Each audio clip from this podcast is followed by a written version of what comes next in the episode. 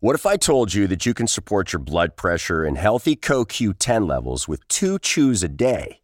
The new SuperBeets Heart Chews Advanced is now supercharged with CoQ10. That's like getting CoQ10 for free. Our powerful blend of beetroot, grapeseed extract, and CoQ10 supports your cardiovascular health. Visit radiobeets.com and find out how you can get a free 30 day supply on bundles and save 15% with the promo code DEAL. You know how to book flights and hotels. All you're missing is a tool to plan the travel experiences you'll have once you arrive. That's why you need Viator. Book guided tours, excursions, and more in one place. There are over 300,000 travel experiences to choose from, so you can find something for everyone. And Viator offers free cancellation and 24 7 customer support for worry free travel. Download the Viator app now and use code Viator10 for 10% off your first booking in the app. Find travel experiences for you. Do more with Viator.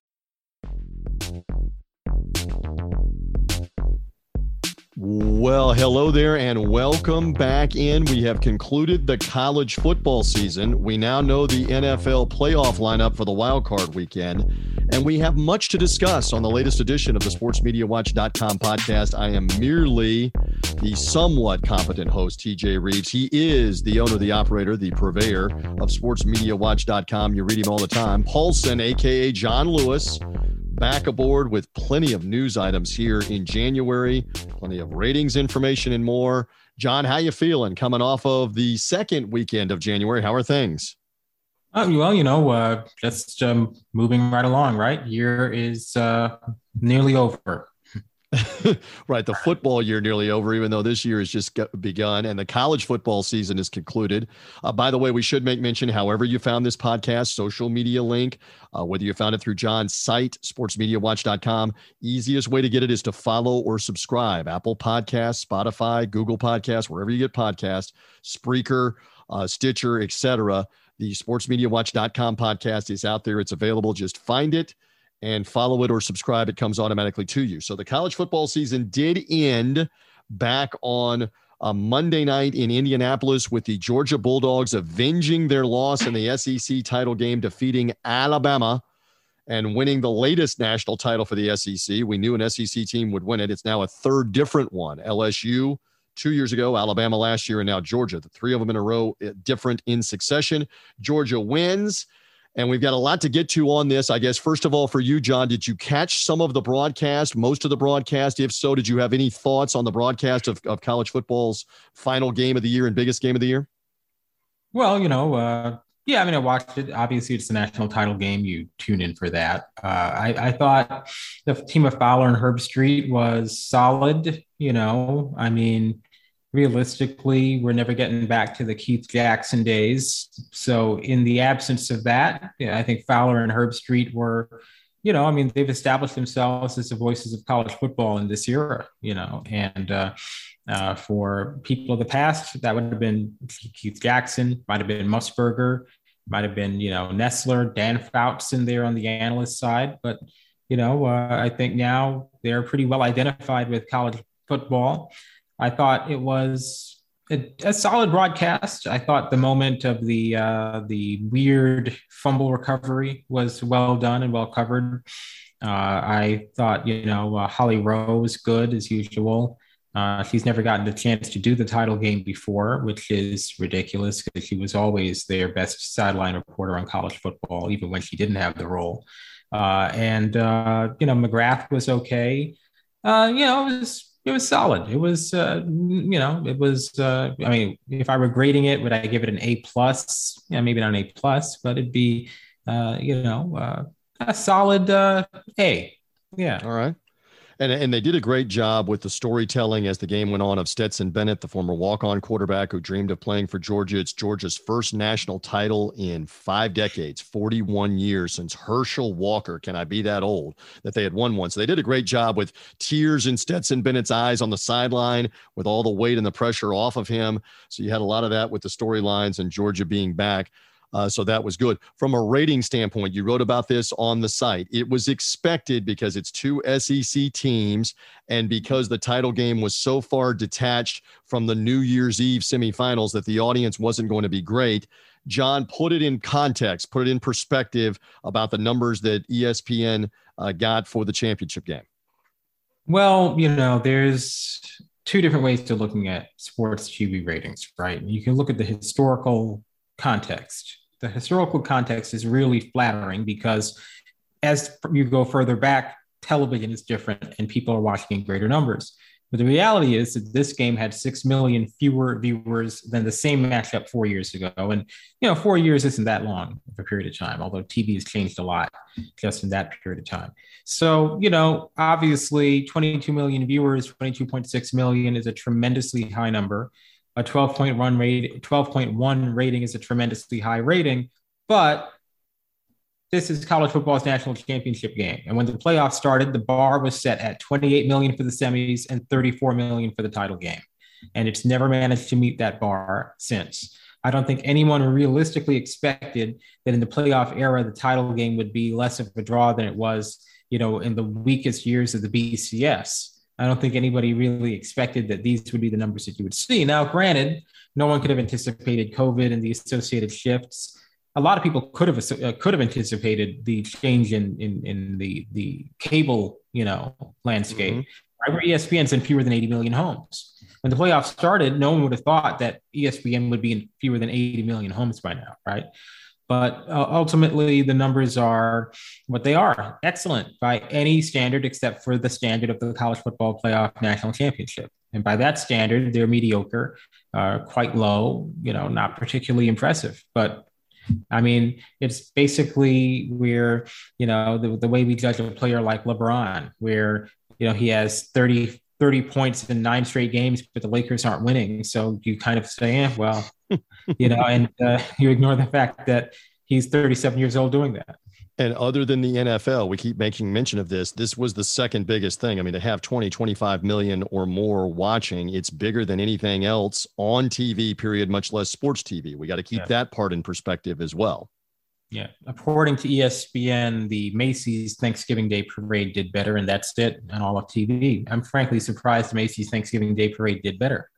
Uh, and I, honestly, you know, ESPN says that was the number one game, but when I looked at the numbers, the live broadcast of the Macy's Thanksgiving Day Parade was slightly lower. Uh, I think it's the encore when you add that that makes it higher. Although if you add in the CBS broadcast, maybe that makes a difference too. Sure. And so, uh, yeah, I get what you're saying on that because the Macy's Thanksgiving Day Parade um, is a live event leading into live uh, football on a national holiday. In this case, this was a Monday night which yep. is what everybody's argument is. Just a couple more on this. Uh, there are some, I saw Richard Deitsch put this out there. There are some that, that believe the lesser number is somehow attributed to the semifinal games being on New Year's Eve afternoon and, and New Year's Eve. I don't, I, I'm going to go ahead and taint you and say, I don't buy that. Do you buy the disconnect being somehow or mostly related to that on a lesser number?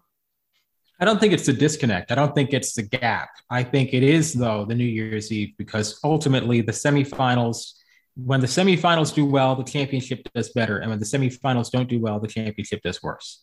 That's my general, you know, that's it. You look at the two biggest uh, national championships of this era, right? And they were both in years where the semifinals were really strong at the Rose and the Sugar Bowl. Uh, that would be uh, Georgia, Alabama, the last time they played, that was a year when the semis were on New Year's Day and did really well. And then obviously the first year. Uh, every other year, I mean, think about it. Those first two years, or the first two years of the New Year's Day semis, so 2015 and 2018, the semis were way stronger than any other year. And the national championship both times was over 28 million. No other year of this format has the national championship been over 26 million. So that tells me there's some impact there. Uh, and if you look, you know, the last two years, the semis have been particularly anemic. Last year, even though it was the Rose and Sugar, with COVID, it was, you know, we know it wasn't really worth anything. Uh, and the, the Rose, you know, wasn't in Pasadena like normal, and the Sugar was obviously uh, I think 25 people were let into the building in New Orleans. So ultimately, you know, it was not a very good, uh, not a very good performance and we saw the national championship numbers were, were terrible. by college football standards. So I, I think in general, uh, if you want a really strong number for the national championship, you need the semis to be on New Year's Day, or you need to have a really outsized strong performance. Like if you go back a couple of years, Clemson, Ohio State, 20 million plus. I think the only non New Year's Day semi to top 20 million. I might be wrong about that. And then the national championship was solid 25.6 million. So that's what you're going to need to have happen. And I would submit a couple of things. The the games were whitewashes. They were they were blowout games, which we know. So that decreases in the interest. The game Monday night, by the way, became a boring game by and large by halftime. And if you're not a vested a- Alabama or Georgia fan, a lot of people uh, in the Northeast probably went to bed, etc. You're going past 10, 10 30 at halftime. Uh, by the time that Katy Perry debuted her her video, etc. And a nine six game isn't going to captivate people as much on that. You have a thought on that? You know what they should do? Because I've been thinking for a while. You know, this Monday night, I was watching the game with someone who doesn't follow sports, and they asked me, uh, "Is this a big game?" And I said, well, "Yeah, it's a national championship." And then they said, "On a random Monday night in January, right?" you know, it just it didn't come off like it would be a big game. But I think the big thing with the Monday championship is it follows a full weekend of the NFL. Typically, in past years, it would be wild card weekend, which is really bad. Like last year, the national championship was the seventh football game in 72 hours because you had the super wild card Right. weekend. Right. Uh, this year, it followed the week 18 games, and it was, I think, I think there were actually there were seven week 18 windows actually. So it was the eighth football game in 72 hours. It beat all those week 18 games. But what they need to do is move the national championship to the Friday night. Now they've only ever had the one Friday night national championship, and it was a real, it was a doozy. It was Ohio State and Miami, and that mm-hmm. was the one that had 29 million viewers on ABC. And you know, obviously, that's 100 million years ago, and certainly from a TV perspective. Delta networks and the sports in particular have a phobia about Friday night. Would that be a huge roadblock? They do, but get over it, right? Because here's a simple fact Friday night is not what it used to be because of out of home, right? And by the way, it is worth noting with out of home viewing, and especially since Nielsen has apparently corrected whatever mistake that they were making, you know, that says that without the out of home, who knows where Georgia Alabama's viewership would have been. But without of home viewing, Friday nights are not as scary anymore as they used to be, right? Uh, you can get solid numbers on a Friday night. Saturday nights might be more of a stretch.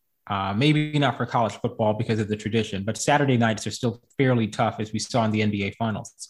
But Friday night, you can get a good audience on a Friday night. Uh, the World Series has done okay on Friday nights lately. Uh, and I think that it would be a really smart idea to be the first game of a packed football weekend, not the last one. Good argument. So instead of being the, you know, at the tail end of a full weekend of NFL games, you're the first game of the weekend, Friday night, kind of a festive night. Uh, it's, you know, people are, I don't know, I guess out at bars watching the game, you know, assuming there's, you know, not the uh, Zeta variant or whatever there is going to be next year. Uh, so, um, you know, look, uh, I, I think that would be the way to go. Uh, the uh, Friday night national championship, or alternatively, you could go really wild with it. I think the other way to do it is the New Year's Day national championship, which would necessitate putting the semis probably the week after the Army Navy game, uh, which I think would be, you know, probably a really good idea from the standpoint of if you're, I mean, the semis would suffer in terms of ratings, but the semis are suffering in terms of ratings anyway. I don't think the semifinal rating is going to be dramatically lower on December 19th than they are on New Year's Eve, right? And then that allows ESPN to have the ultimate triple header. You put one bowl game on at, you know, one, then the Rose Bowl leading into the national championship game. I think there would be a lot of value in that. Uh, now, you know, uh, they probably would want to uh, keep the semis close to New Year's, but if you're not going to get the semis on New Year's Day, then I don't see any point. Just put them a week after Army Navy. Uh, if if the if the bowls don't want to be on that early, if the Orange Bowl is saying, "Hey, I don't want to be on in the middle of December," then you know maybe you just make the semis standalone games and you put the other bowl games as just regular bowl games again. All right. A lot of complication with ESPN being involved. Again, they're very married to Monday night with Monday Night Football, and they've now gotten a Monday Night NFL playoff game that will happen for the first time ever this coming weekend. We're about to talk about that in a second. That's a big reason why that championship game has been slotted in the college football playoff scheduling on a Monday night uh, for ESPN. And I would submit one more thing, too. Um, when everybody compares, I'm not saying just you, but anybody, when everybody compares to the first year of the college football playoff in 2014, uh, that that was one of those perfect storms. It's the first one, so there's automatically going to be some intrigue. The lead in on New Year's Day was the two Heisman Trophy winners and presumptive top two picks in the following NFL draft Jameis Winston in Florida State, Marcus Mariota in Oregon, in the picturesque setting of the Rose Bowl. And Oregon, by the way, transcends just like USC everything else in the West. So you had a perfect storm lead in to two brand names, Alabama and Ohio State, on the holiday. I it's tough to say never. I, I joke, John, you'll love this. I, I stay away from words like never, always. You better be careful with the three words I love you when they're all together. Be careful of all those words. I would I would be, hesitant to say never. They were never going to get that kind of perfect storm again to create that kind of audience. So to judge going back to that it was never going to be that that much altogether in the first time i don't think. Now you can compare it to the other ones. That's just me saying that uh, because it was incredible incredible attention around the first ever playoff and around those matchups for the reasons uh, that i gave. All right so i want to call, cover one more subject because we've got to move along to other things so Jameson Williams is the outstanding Alabama receiver. Long line of Alabama receivers. It's probably going to be the latest to end up being drafted in the first round. We don't know now that he has injured his knee in this game Monday night very horrifically on a long pass, went down, knee buckled immediately, crumbled to the turf. I believe he would still be a first round pick. Certainly, it's not a guarantee now after the injury. He can't participate in any of the pre draft stuff, any of the workouts, whatever. We don't know, John, what it has cost the Alabama wide receiver. What I do know is this after all the controversy of Kirk Herbstreit taking his stances about whether guys should play in this game or not, and I fully understand this is the national title game. That's a different argument than bowl games that aren't the semifinal of the national title game. But for Kirk Herbstreit to not even mention that this is a horrible thing, he went completely mute the other night on this is a horrible thing for Jameis, uh, um, Jameson Williams' future and for his possible NFL stock. I your thought please on that. That's just me observing that. What is your thought on that? Well, I think Kirk was probably making a business decision, which is, you know, I don't want my name and opinion anywhere near this, right? Uh, and ultimately, you know, I've said before, I mean, nobody cares what anybody on Twitter has to say about anything, which is to say that all the heat that Kirk took on Twitter, this of the 22.6 million viewers for that game, 22.5 million didn't even know about it. So why wade into it and just you know link your opinion to that moment? Uh, and I think for Kirk, it was it was a business decision. It was you know where's my 10 foot pole? You know. And beyond anything else, honestly, I do think it would have been maybe a little bit of bad taste for him to say, well, you know, this person's calamity is happening. Let me insert myself into this and talk about my views and, you know, how this coheres with what I think. And, you know, I mean, I don't think it was a, a bad thing. I mean, look, we're not watching. I'm not, I'm not saying, okay, so let me, let me rephrase what I am saying. I'm not saying that he should have gone on and on, but I think he should have at least acknowledged that this is a young man that was probably going to be a top 15 pick, if not a top 10 pick, and more than likely going to turn pro after this championship game and probably still will. And as the analyst at the highest level being paid a ton, you're paid to give your insight and your opinion. And so I would not have had any problem with him saying this is an awful thing for Jameson Williams's future uh, that he has just gone down in the national title game with an ACL injury that could affect the rest of his career. To give no opinion on that, you can tell where I'm coming from on that. no, no I mean, I think I think you make a fair point. I think you make a fair point. I would just say that you know maybe he didn't think it was the time and place. I mean, remember when he was saying all that stuff about players the other day? He wasn't saying it on the Rose Bowl broadcast. He said it on game day. right? And that might have been a place where, you know, that's a studio show format. You tune into game day for Kirk Herbstreit's opinions. You don't tune into the game for them. You don't tune into the game for Joe Tessitore's opinions either, which, you know, I think mm-hmm. maybe Joe should have thought about that during the Sugar Bowl broadcast. Look, we just want to watch the game, right? That's what people always say. We just want to watch the game. And, you know, uh, whatever Kirk Herbstreit's opinions are about whether players should be playing or not, you know, I mean, save that, maybe save that for game day.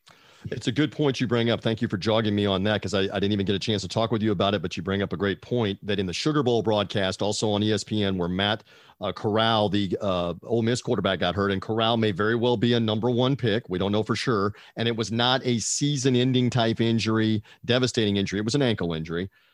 Joe Tessitore and Greg McElroy talked endlessly about his commitment to play in the Sugar Bowl and wanting to play in it and what will it do to his future. And he got it. He got McElroy's opinion even on what do you think this will do to his future for the NFL and blah blah blah. They went on and on about it. Is what your point is uh, there is well, as well on the opinion.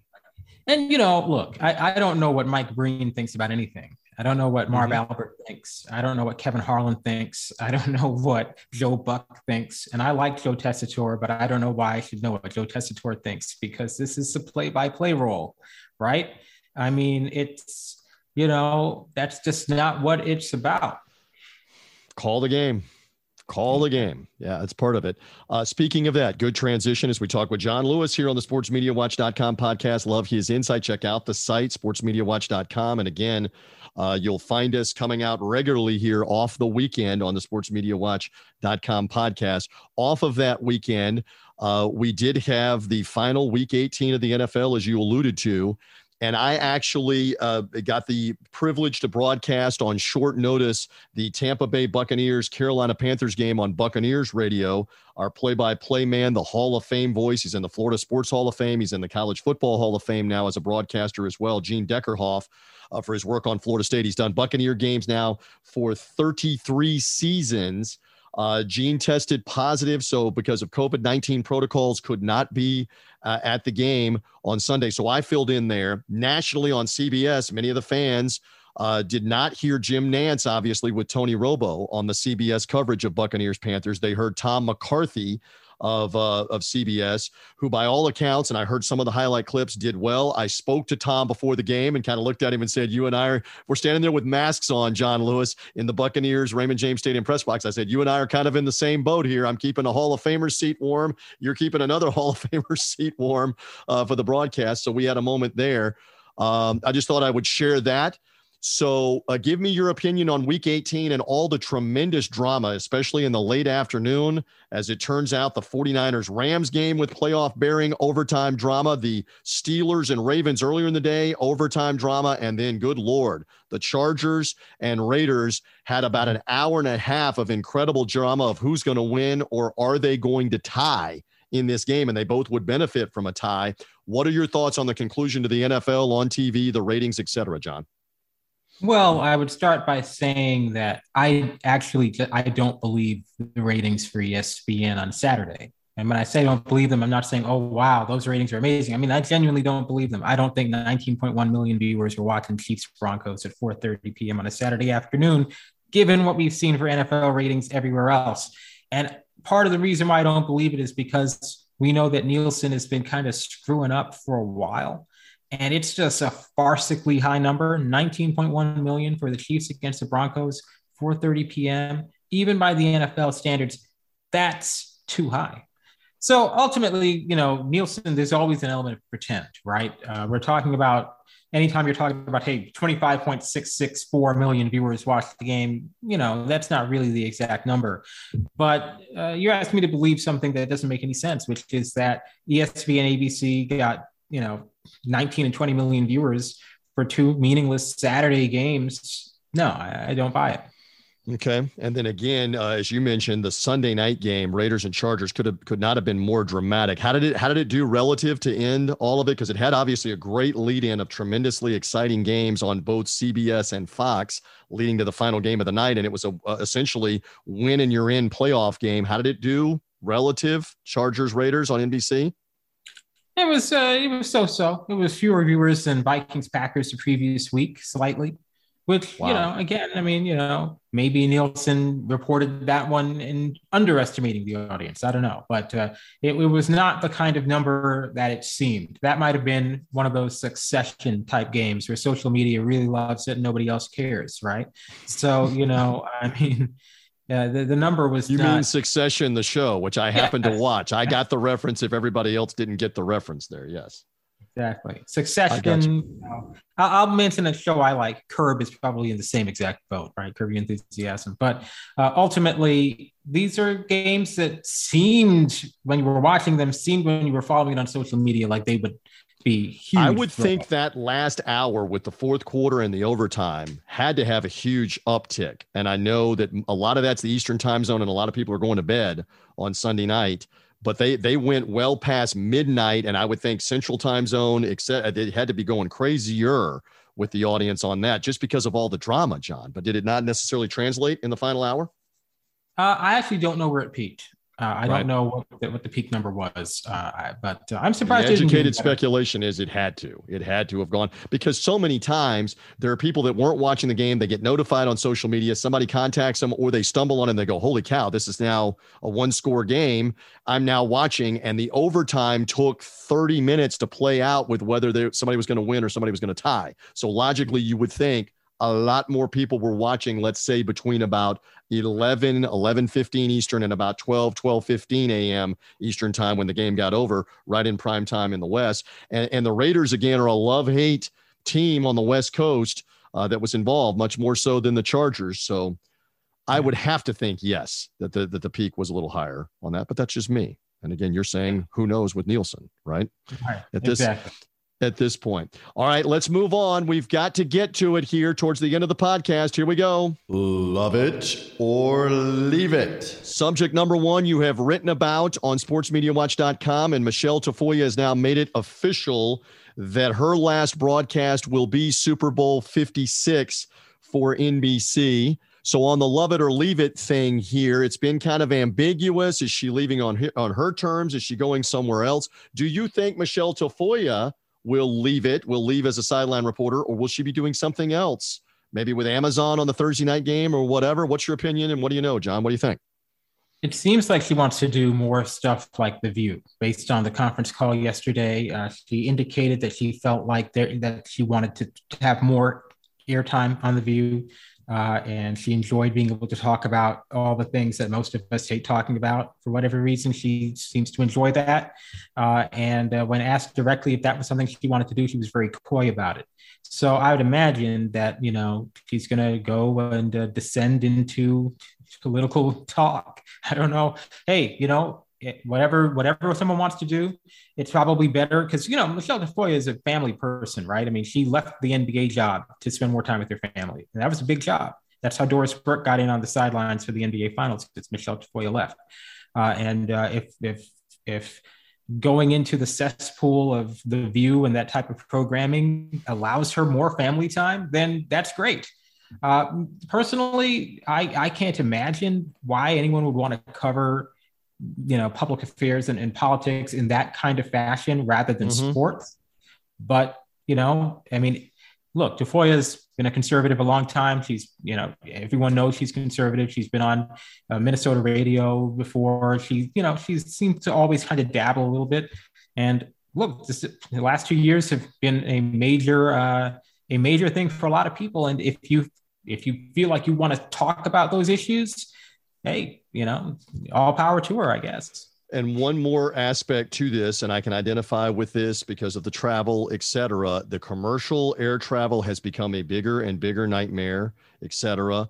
I don't know how often they are using private aircraft with NBC at the highest level, but after you've been doing this for a year or three years or five years, I can totally get where every Sunday night or Monday morning, you're trying to figure out how do I get back and go on with my week before we start this again. And after you've done it, I'm not I'm not saying that this is the same thing as people that work in roofing in the Florida sun in the summertime. It is not. It's not the same people that have to clear John the snow with the snow mm-hmm. plows and the trucks in the wintertime. I get it. It's not digging ditches, it's not sanitation work.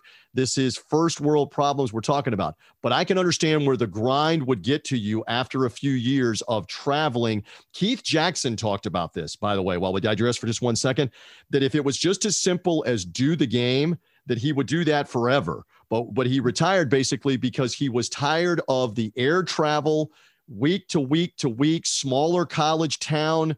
Where's the hotel? How do we get out? Flight delays that after year 10, year 15, year 18, it wears on you. So even when one of the greats is talking about that, uh, you can tell that it can get you. And maybe that's part of that with her. She has been doing this for so long on ESPN and NBC with that weekend grind. Let's do something else. Let's do something else that's maybe a little more stable where I go to one location and I'm there for all five days of the week and that's it, or three days of the week, or whatever that is, or can do it remotely. I don't know. But just one more time, think, do you think she's done as a sideline reporter? Do you think she's back at some point in the next year or two, or what's your educated guess? I don't know. I mean, I get the sense she's a lot like Bob Costas in a way where you know she can just drop an assignment and then just move on. Like you know, uh, a lot of people wouldn't drop that NBA job. She dropped it. Uh, I will say that uh, being the lone conservative on the View can be, by no means be less unpleasant than air travel. Uh, there is no way. Uh, uh, and as far as Keith Jackson goes, I'm sure you remember by the end he was only doing those Pac-12 games. He would West not Coast. travel. Yeah. Uh, that's part of the reason I imagine why ABC had that rotation of announcers for the national championship. And it's good that you prompted me to remember this. Mike Emrick, for the last two or three years pre the COVID shutdown, was not traveling out of the Eastern and Central time zone. He was not doing games in the West. Uh, he, even even uh, the playoffs, they basically kept him in the East, and then the Stanley Cup Finals, he would travel. And when you've earned that, when you've earned that status, you can you can make that call. We need to move on. Another subject. Love it or leave it. And this one is the NBA. I think John Lewis is loving him an NBA team and wants to see. I'm not saying loving in the rooting sense, but loving what they're looking like in the viewership sense and that's my hometown. I'm not a big Memphis Grizzlies guy. I don't watch them that much. I'm more into Penny Hardaway's Memphis Tigers basketball team, my college, my school. But I think you're loving you some potential for television ratings and audience around the Memphis Grizzlies, and you want to see how that's going to pan out as we go along. What do you think? Well, I wouldn't say that I'm loving it. It's more like I'm curious to know what's going to happen because, you know, this is Memphis. Uh, the Grizzlies have won 10 straight games, and these are not the grit and grind Grizzlies who only a basketball fan could love. It's Ja Morant, uh, explosive, high flying, a young, hungry team. Uh, they've got star power, but they play in Memphis. And, uh, you know, Kevin Durant made Oklahoma City a star attraction for many years, and LeBron James made Cleveland the team people wanted to watch it's going to be interesting if Ja Morant has the ability to make Memphis a watchable team because, frankly, the Grizzlies, to me, have as good a chance of getting to the NBA Finals as Phoenix did last year. And uh, you know, uh, I think uh, if if you end up with Memphis in there at the end, this, this this is probably the time for that ESPN hype machine that is so consumed with hyping up Stephen A. Smith to start hyping up Ja Morant because he might be there in uh, May and June or you know, God forbid, July and August. Who knows? But you know, whenever the NBA Finals happens. Uh, a, good, might- a good reference point is Giannis in Milwaukee, smaller market, hadn't won it in a long time. Uh, he has elevated them, and they are now of interest. They get a lot of national TV games. Milwaukee probably similar TV market size to Memphis. Valid comparison. And Milwaukee's a little bit bigger than Memphis in terms of market size. I will say Giannis is still not a draw. You know, this guy had 50 points in a finals clincher. He's still not a draw. You still aren't getting great numbers for Bucks games. Uh, you know, frankly, the Nets aren't even that big of a draw. Uh, you know, the NBA is it's LeBron and Steph, even even up to now. Uh, and that third team hasn't really emerged yet this season. Uh, so uh, the Bulls, now the Bulls, mm-hmm. that's a lot of potential. And in fact, keep an eye on that Martin Luther King Day game. You know, the NFL has horned in on the NBA's territory at MLK Day. So TNT actually has an afternoon doubleheader on Martin Luther King Day. But the first of those two games is Chicago and Memphis. And I'm going to be really interested to see what that rating looks like for two of the most uh, promising young teams in the league. And obviously the the Memphis angle with Martin Luther King and the franchise there and all of that and the Bulls had won have, have, forgive me because I'm doing this off the top of my head the Bulls won 7 or 8 in a row and is the win streak still going on at the moment so obviously they are on the rise to help promote that for the for the Monday game that's upcoming. Yeah. I know Chicago had won I believe 8 in a row uh, with their the NBA. Is, yeah, their streak is over but uh, Memphis has actually won 10 straight uh, so but Chicago lost to Dallas the other night. There you go. All right. So that's coming on Monday. Uh, I believe we are coming to the end here of the sportsmediawatch.com podcast for another week. Again, wild card weekend that will see games uh, on Saturday, Sunday, and the first ever Monday night. Do you have a, it is the Rams and the Cardinals, because before we get back here, do you have a prediction just real quick on how the oh, first ever boy. Monday night wildcard playoff game might do. Will it excel? Will it kind of just be what like what the college football playoff championship game was or a typical Monday night game? What do you think? I'm surprised the, the NFL didn't give a better game for that because, you know, obviously ESPN ABC is always going to get one of the lower priority wildcard games. But now that it's the Monday night, the standalone game, I actually figured you'd get a bit of a nicer matchup. Arizona's been playing so poorly lately. They look you know, not particularly formidable. And the Rams, you know, eh, eh, no one really cares about the Rams. I mean, uh, honestly, uh, you know, I mean, maybe maybe that's maybe that's not quite accurate. In I mean, the West, in the West, it's a bigger deal, yes. But will will this game translate in the Northeast? Will this game translate All in the South? That's what you're saying because it's a Western matchup on Monday night. Right. I mean, they couldn't have given it. To, uh, as I think about it, they could not have given that game to Fox because Fox had the one o'clock window on on Sunday unless Correct. they were to give Fox one of the Saturday windows. Actually, maybe they could have done that. But you know, I mean, ultimately, uh, it'll be. I don't know how it'll work. I, I, really genuinely have no idea what that rating's gonna look like. Martin Luther King Day, uh, two Western teams. I, I just have no clue. That's gonna right. be a wild guess for me. And ESPN is hoping that it will do well. It's the first time they've ever done this. I know that we've done about as well as that we can do on this edition. John Lewis, thank you as always for hanging here on the sportsmediawatch.com podcast. Uh, I appreciate getting to sit here and host and go over all the opinions, and we encourage everybody to read the site. Thank you, sir. Hey, no problem. Thank you. And there's John Lewis. I'm merely TJ Rives. Again, however you found the podcast, social media link, John's site, sportsmediawatch.com. Follow or subscribe wherever you get your podcast. We'll come off the wild card weekend of the NFL with another edition and uh, off the Martin Luther King basketball games as well for the NBA, etc. More of that in the future. For now, we're done on the sportsmediawatch.com podcast. Bye. What if I told you that you can support your blood pressure and healthy CoQ10 levels with two chews a day? The new SuperBeets Heart Chews Advanced is now supercharged with CoQ10. That's like getting CoQ10 for free. Our powerful blend of beetroot, grapeseed extract, and CoQ10 supports your cardiovascular health. Visit radiobeets.com and find out how you can get a free 30-day supply on bundles and save 15% with the promo code DEAL.